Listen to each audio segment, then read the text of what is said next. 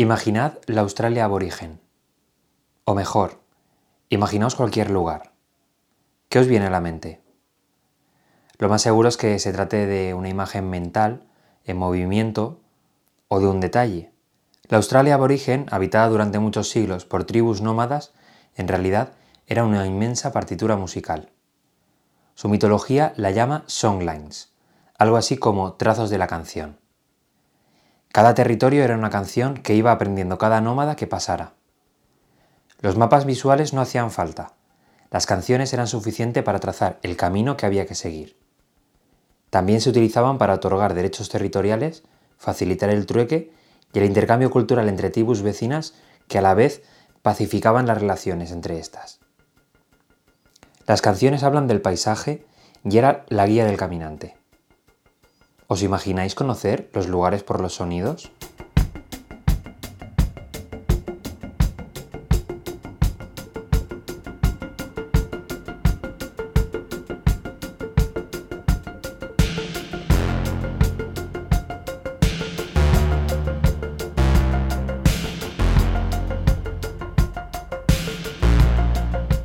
En el llamado tiempo de ensueño, una especie de génesis para la mitología australiana, se pensaba que al desplazarse por el país, cada antepasado totémico había esparcido una huella de palabras y notas musicales a lo largo de la sucesión de sus pisadas.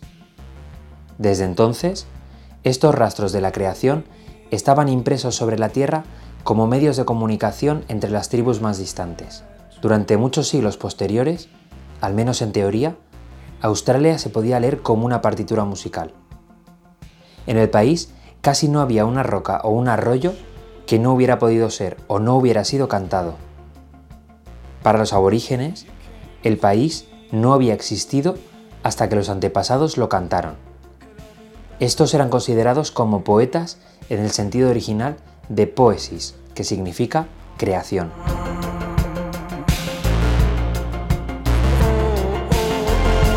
Todo esto de los trazos de la canción, muchas de las frases que os acabo de reproducir, fueron objeto de fascinación del viajante y escritor Bruce Chatwin, a partir de los cuales escribió una de sus novelas más interesantes en 1987. Desde que lo descubrí, a partir de un libro del que ya hablamos en el primer episodio, Worldscapes de Francesco Carreri, sinceramente me obsesiona esta idea. ¿Y si no se hubieran desarrollado mapas nunca? ¿Y si hubiéramos desarrollado la capacidad de orientarnos desde otros sentidos que no fuera el visual? Este quinto episodio es el último paseo de la temporada y me lo voy a pasar delante del ordenador. Llevo semanas preguntándome si sería posible cartografiar Valencia desde los sonidos, desde canciones y ambientes sonoros. Los barrios tienen una personalidad sonora propia, eso está claro, pero ¿está documentado y desarrollado? Hoy vamos a quedarnos quietos, pero para concentrarnos lo suficiente en abrir las orejas y ampliar nuestros sentidos. Soy Álvaro Devis y esto es Paseo, un garbe urbano por ideas, elementos y sucesos desde la calle.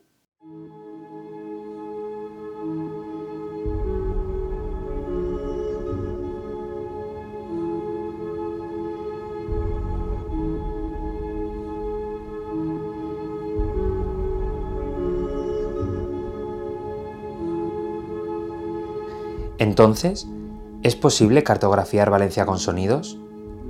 La respuesta es bastante compleja y os quiero contar en realidad mis intentos por encontrarla. He preguntado a historiadores, musicólogos, además de consultar las principales fonotecas de Valencia para aclarar mi duda. La disposición, he de decir, que siempre ha sido muy cordial y muy entregada, desde la Escuela de Música Tradicional Esmutrad hasta los responsables de la fonoteca del Institut Valencia de Cultura y de la Biblioteca del Museo de Etnología de la Diputación de Valencia. La respuesta es siempre muy parecida. No hay un catálogo que pueda discriminar la música por barrios de la ciudad de Valencia y diferenciarlos. Sí, por ejemplo, los pueblos, porque la mayoría de personas encargadas en recuperar y preservar el archivo musical tradicional lo están haciendo primero en el mundo rural, según me comentan desde el IBC.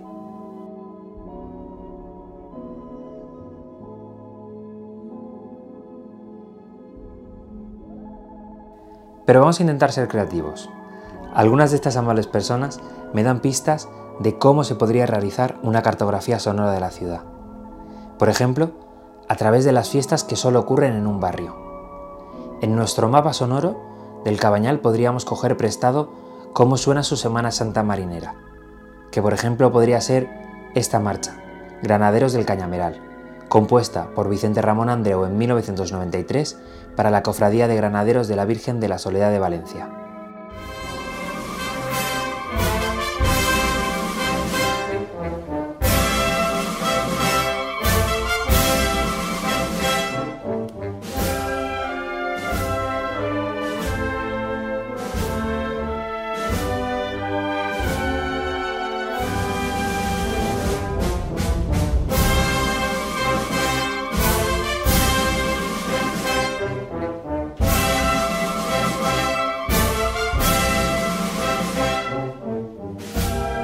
Así suena, por otra parte, el baile de la moma en la procesión del Corpus Christi que recorre alguna de las calles más céntricas de Valencia.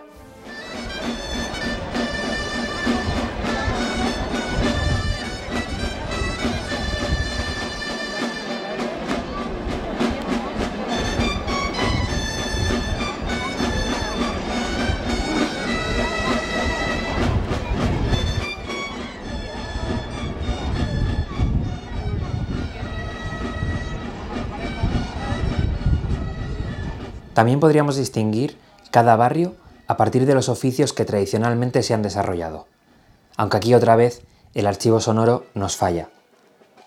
Pienso por ejemplo en los pescadores de Poblats Marítims, y desde Esmutrad me hablan de los vendedores de cacaos que estaban en el Mercat Central. Seguro que los pueblos cercanos del Horta, como Benimaclet, también tendrían sus propios oficios y cantos.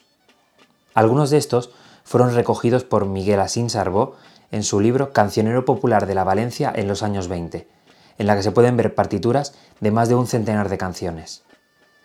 Pensando en canciones contemporáneas, me vino a la mente un artículo de Lucía Márquez en Culturplaza hace ya años en los que situaba la música pop en las referencias espaciales que describían las letras de sus canciones.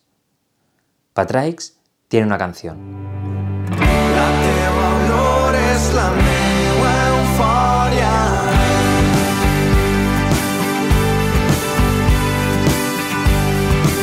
Malvarrosa también. Esas mujeres solitarias que al atardecer pasean a la orilla del mar, a la orilla del mar. Dan la impresión de estar esperando. Y lo que fue el Ford de Barraca, también. Alça el clam, el clam de la terra, lligats de flama i de cendra. Crideu als vells i a la gent, a la gent que s'encoratja. No us atureu.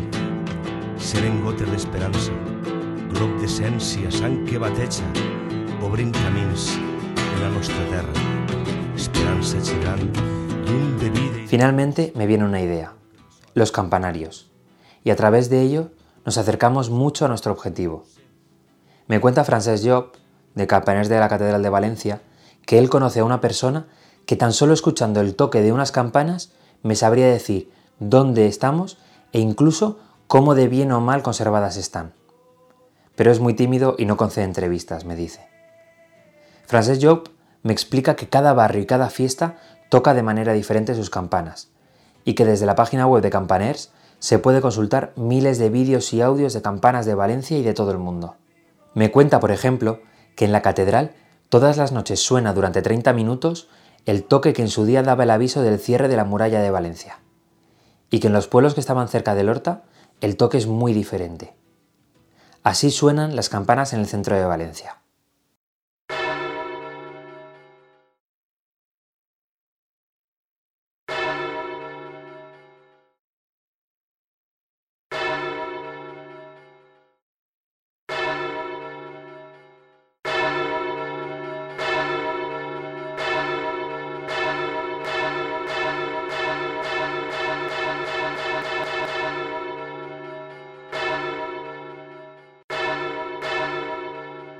y así lo hacen en el barrio de Campanar.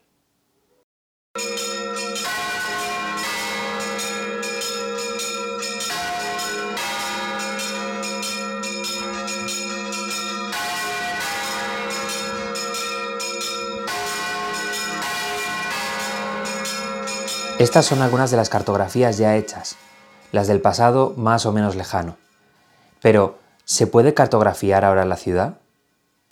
Todas las personas a las que les consulto cómo diferenciar espacios sonoros en Valencia me llevan a la misma persona, Edu Comelles, el artista sonoro que ha capturado varios paisajes de Valencia. Así, por ejemplo, suena la albufera.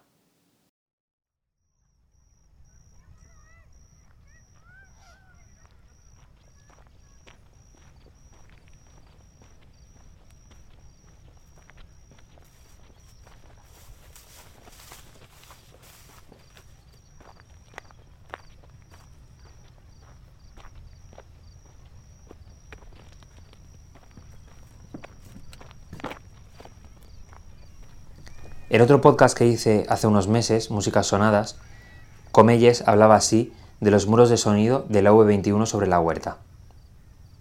Un espai de silenci on hi hagi un tràfic reduït perquè eh, no, no poden córrer cotxes pels camins de l'horta eh, propicia que, que, que la ciutat respire, que nosaltres ens puguem apropar i, i, i els que no som llauraors, que també eh, habitem l'horta d'una altra manera, perquè això també és molt polèmic, no? la presència de gent que no estan llauradors en l'horta, eh, ajuda a, a, a generar un, un paisatge sonor sostenible i, i profundament saludable i necessari. Pensem en les altures dels edificis i de avingudes tan properes a l'horta com Primado Reig, que és una de les avingudes més saturades acústicament de tot el país, i, i a, a, a escassos 500 metres ens trobem en la zona de, de camí de vera, mm. on no hi ha altures d'edifici, on hi ha un espai molt diàfan i on el paisatge sonor canvia completament al, al desaparèixer. Evidentment, un, una ferida oberta i cada vegada que s'obre més com, com la U21 eh, l'únic que genera és, és destrueix el,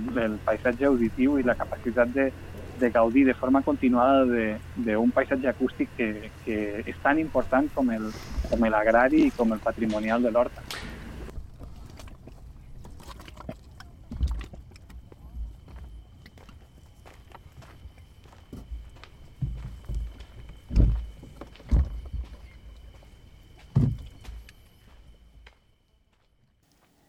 Nuestra búsqueda no podía tener mejor coincidencia que esta. El Festival 10 Sentidos está llevando a cabo el proyecto Blind Wiki del artista Antonia Abad. Se trata de unos paseos y exploraciones de personas ciegas o con poca visión que a través de una aplicación con su móvil registran sonidos de la calle. Pueden ser paisajes sonoros o incluso ellos y ellas mismas describiendo lo que ocurre a su alrededor.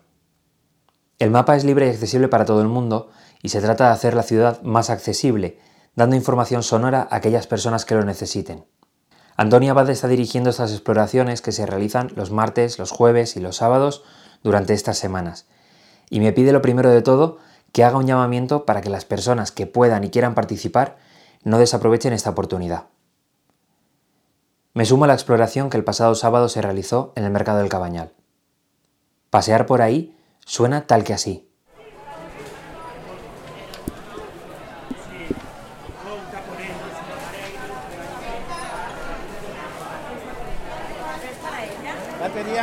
La manda que se la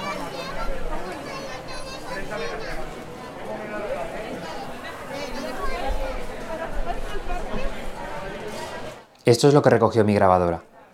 Y esto es lo que cartografiaron las personas que participaron. Això de, de fons és la gent encomanant coses així a la fruita i verdura al mercat de Cabanyal. Gent parla, raona, ya están las primeras carabases. Son conines en cara, pero ya se podía hacer un bon, una buena tarta de carabaza.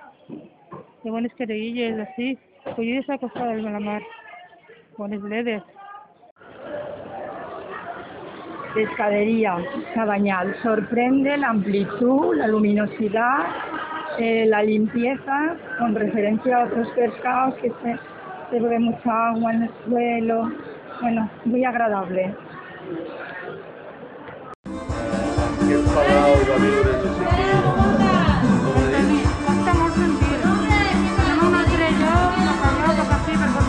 El proyecto tiene como pilar una organización horizontal, una manera de llegar a una verdad común y una herramienta ciudadana que sea útil y abierta. Hablamos con Antonia Abad sobre ello.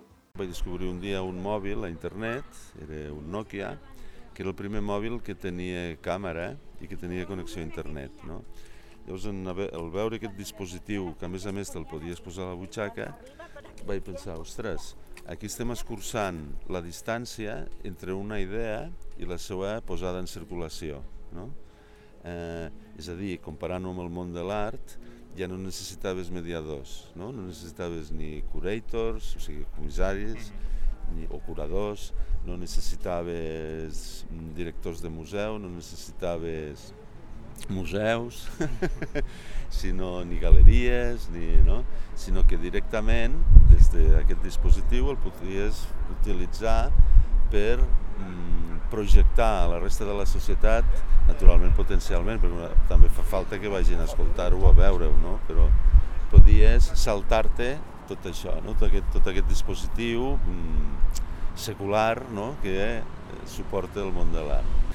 Llavors, ostres, el tenia això en marxa, vaig pensar, carai, això podria ser un megàfon que podria amplificar la veu d'aquells grups en risc d'exclusió que, a més a més, mm, sovint són maltractats pels mitjans de comunicació i que, a més a més, que projecten no, justament aquesta segregació que pateixen. No?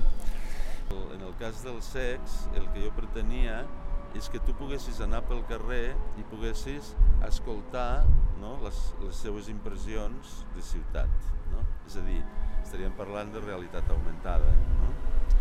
d'una espècie d'art públic intangible, no? com deia ara fa una mica.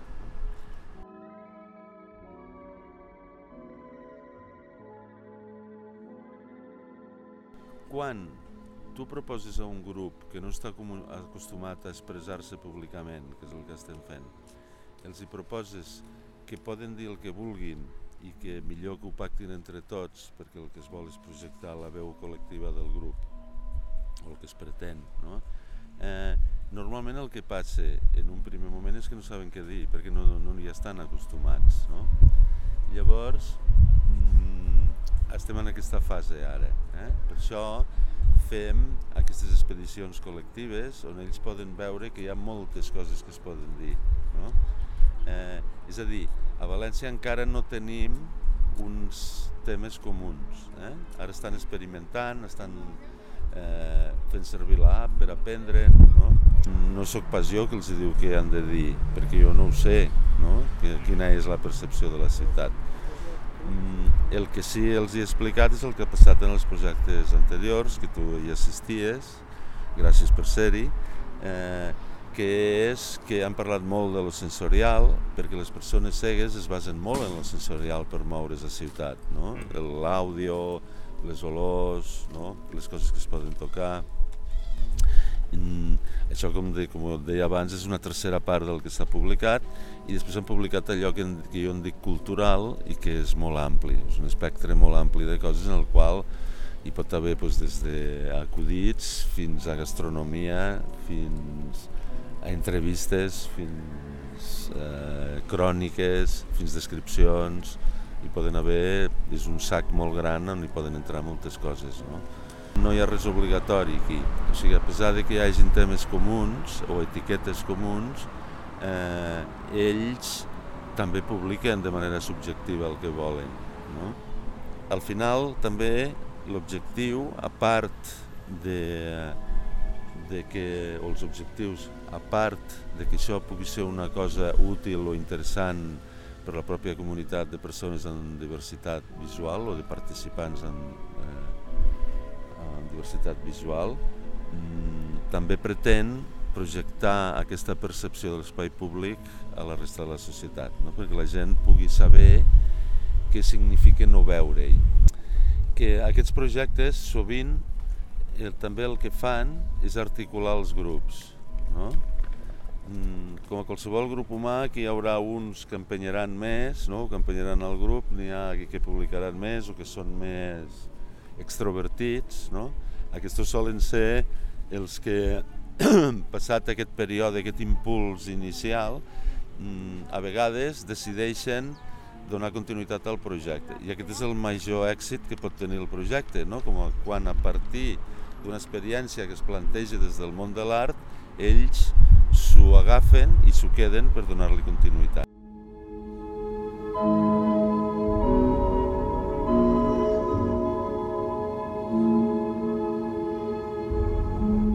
Hasta aquí la primera temporada de Paseo. Ha sido un placer pasar el verano explorando la ciudad contigo. Hasta la próxima.